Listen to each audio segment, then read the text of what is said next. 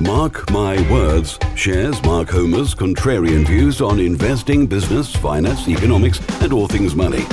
Mark interviews the world's most successful business, finance, and money experts, as well as imparting his knowledge in a factual, direct, and no nonsense manner. Welcome to Mark My Words.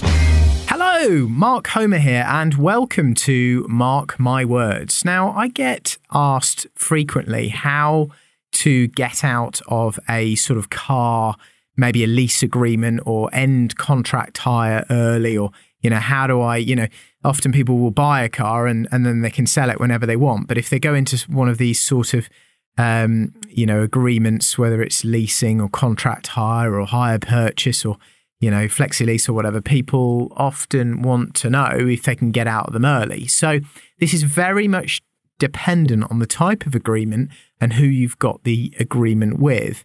Now, the two most common forms of leasing for individuals are contract hire and PCP.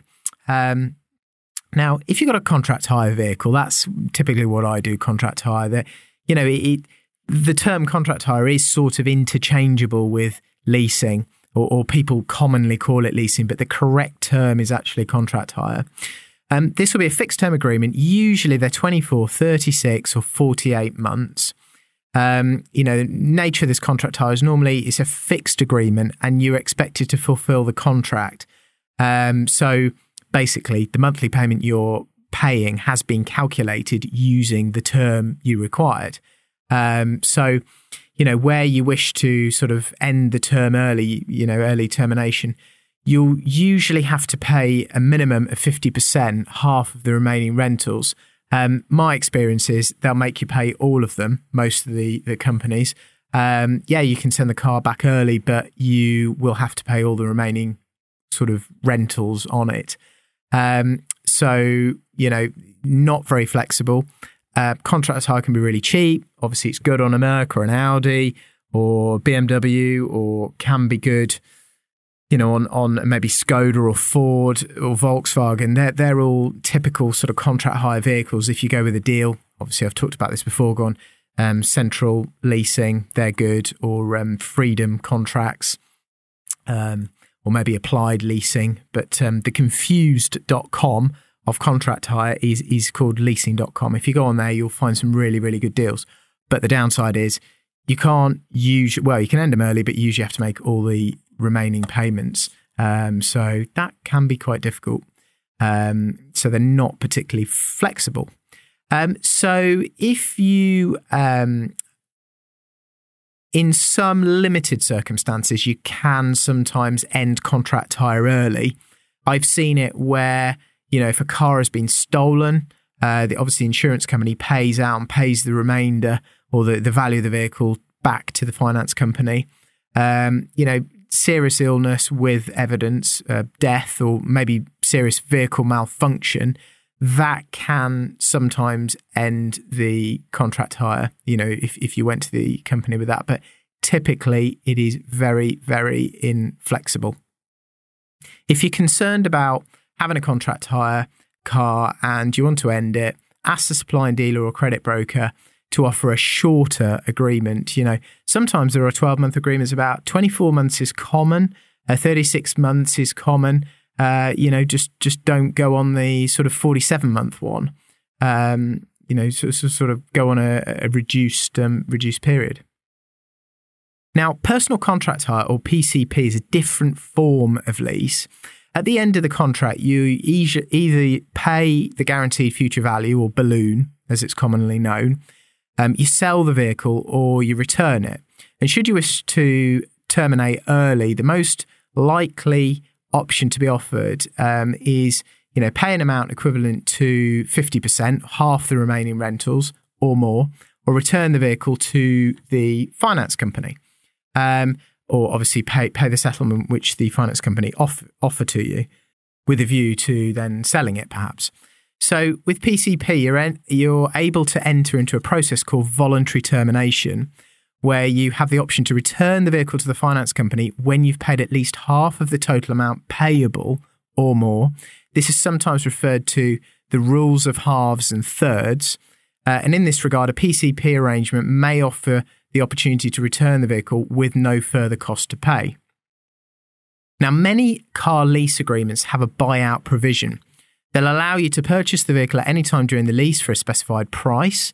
They will usually credit a percentage of the lease payment towards that purchase, and this can be the least expensive way to get out of the car lease. So, in, in order for it to make sense, the resale value of the car has to be equal or more to the buyout price of the car. For example, um, if you are three years into a five year lease and the vehicle has a buyout price of, let's say, 18000 you could make the purchase and then sell the car, but only if the retail value of the car is 18000 or more.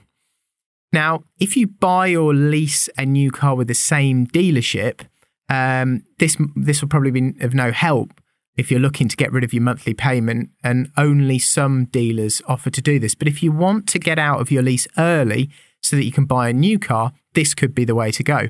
Just understand that while this is an easy way to get out of your current lease, it does come with some hidden costs. Car dealers have got love nothing more than for previous com- customers to come back in, purchase a new vehicle from them. Clearly, they make money out of the old vehicle and the new one. And it doesn't matter that the current vehicle has a loan or lease on it. Or even if the owner owes more than the car is worth, dealerships have a, a sort of workaround to deal with that. Since you're an existing customer through your lease, the same dealer can put you into a new car, but they take out any existing balance on your current lease and roll it over onto the new lease or loan on your next car. That means you may owe more on the next car than it's worth. So say your remaining lease obligation is 20,000, but the car has a wholesale value of say 15, um, or should I say a trade value of, of 15 that means it would cost you about 5000 to get out of the lease with the new dealer but then they roll it into the new car. So they might convince you to buy another car for 25000 you've got nothing to put down so your loan will be based on the 25000 pound purchase price of the new car or maybe not because remember the 5000 deficiency on your current lease well it'll still be there it'll be added to the new loan that which means instead of owing 25000 pound on your 25000 pound brand new car you may owe 30000 um, you know, in the in the car industry, it's called being upside down on your car. But that's how a dealership can resol- resolve your sort of lease deficiency with the purchase of a new vehicle. I'd say with any of these deals, it's really important to get everything down on a spreadsheet to work out the total cost of ownership and the total cost of getting in and out of these leases. Um, you know, I, dealers love talking about monthly payments and how much deposit you put down because it masks and cloaks the amount that the car is really costing you, but actually you should focus on what it's actually costing you and the APR because they're the most important variables. Yeah, the cash flow may be important, how much you've got to put down, but what is the P&L? What's it actually costing you over the long term? That's what I focus on the most.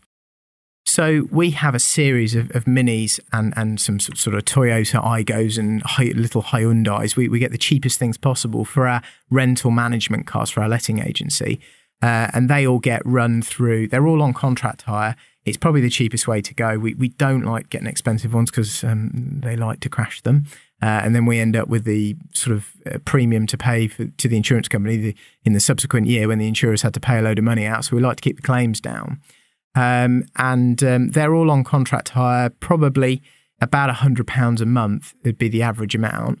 Obviously, we we do some pretty heavy mileage in them. Uh, try and keep them to sort of three or four years.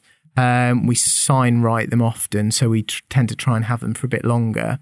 Deal with the maintenance ourselves. Um, it's just a sort of hassle free option, but we always go with the deal. So I'll go on leasing.com, I'll find the cheapest model at that point, and then maybe try and get four of them or six of them, something like that. So that that's something that we do frequently. If I'm getting a contract hire car, might be for my wife. She's got a Range Rover Sport. Um, there was a deal on it was four thirty plus VAT a month. She runs that through her sole trader um, operation because you know sort of marketing and interior design. Um, but you can also run them through partnerships or through limited liability partnerships, um, and you don't have the normal issues where you know if you take a car which is contract hired or leased to a limited company, you'd have benefit in kind payments. So accountants will just tell you to claim mileage, but that that isn't the case with if you're running through a sole trader partnership or limited liability partnership, otherwise known as LLP, which is quite common. Um, my car, I have a Porsche 911. Uh, I bought it with finance. I don't like changing them too often. Things like that are no good for contract hire. I paid seventy-seven thousand for that and I got that car four and a half years ago. It's still worth 50. So it's dropped 27,000 in sort of four and a half years. So if you work that out, it's just, I don't know, just over six grand a year depreciation. I service it every couple of years, which costs me 800 quid because it's a Porsche. And uh, I think it's could be cheaper than buying a new Mondeo, to be honest. It's, it's 2013. Um, I probably will get the new 911 and I'll buy it again, but I'm going to wait until it's a year or two old because I want some money to come out of it. At the moment, they're all sort of over 100 grand. I think it's too much. So I think the depreciation curve on those will be it'll be better when there's a nine in front of it. I think, um, and then hope to do the same. Maybe sort of depreciate seven grand a year. Maintenance might be a grand fifteen hundred a year, uh, and then I usually finance it. And the finance generally pays sort of five to six percent APR, um, and then those payments get offset within an LLP. So all the payments go through an LLP, all the maintenance goes through an LLP, and gets offset against the income into that LLP, which you know could be uh, in in our case it's a training business, uh, all the insurance and you know all the other costs of running it. So um, you know some good sort of tax benefits of doing it that way around. So you absolutely must go and search for new insurance every year. And what I would do, I would just go on uh, Money Saving Expert, go in the insurance section, and it will tell you uh, the four or five websites, comparison sites to go on each year. Uh, and they don't change very much. For the last few years, it's been confused, um, compare the market, um, compare and uh, money supermarket. If you do those four, you usually end up with the lowest quote for insurance. If you're going to contract hire the car or lease it, you you you need to tell the insurance company. Um, I'm finding increasingly now there is a drop down which just says contract hire or lease or whatever because they're quite used to this now. Um, and you can just tell them that up front. It doesn't seem to uh, affect the premium because they, they, they seem to be used to the whole thing as well. We used to have fleet insurance for all of our cars, and then as they got crashed by various individuals um, and claims started going through, it affected the premiums on all the cars. So I really like to silo them now, have separate policies, and then if there's a, a crash, it sort of sticks with that person. Um, you know, uh, so then if I'm insuring my car or someone else is insuring their car, it's in their name. Uh, it doesn't have the same effect, even if you put the offending party on as a named driver. Um, so I hope that's helped you. Um, quite concise. It's been Mark Homer for Mark My Words.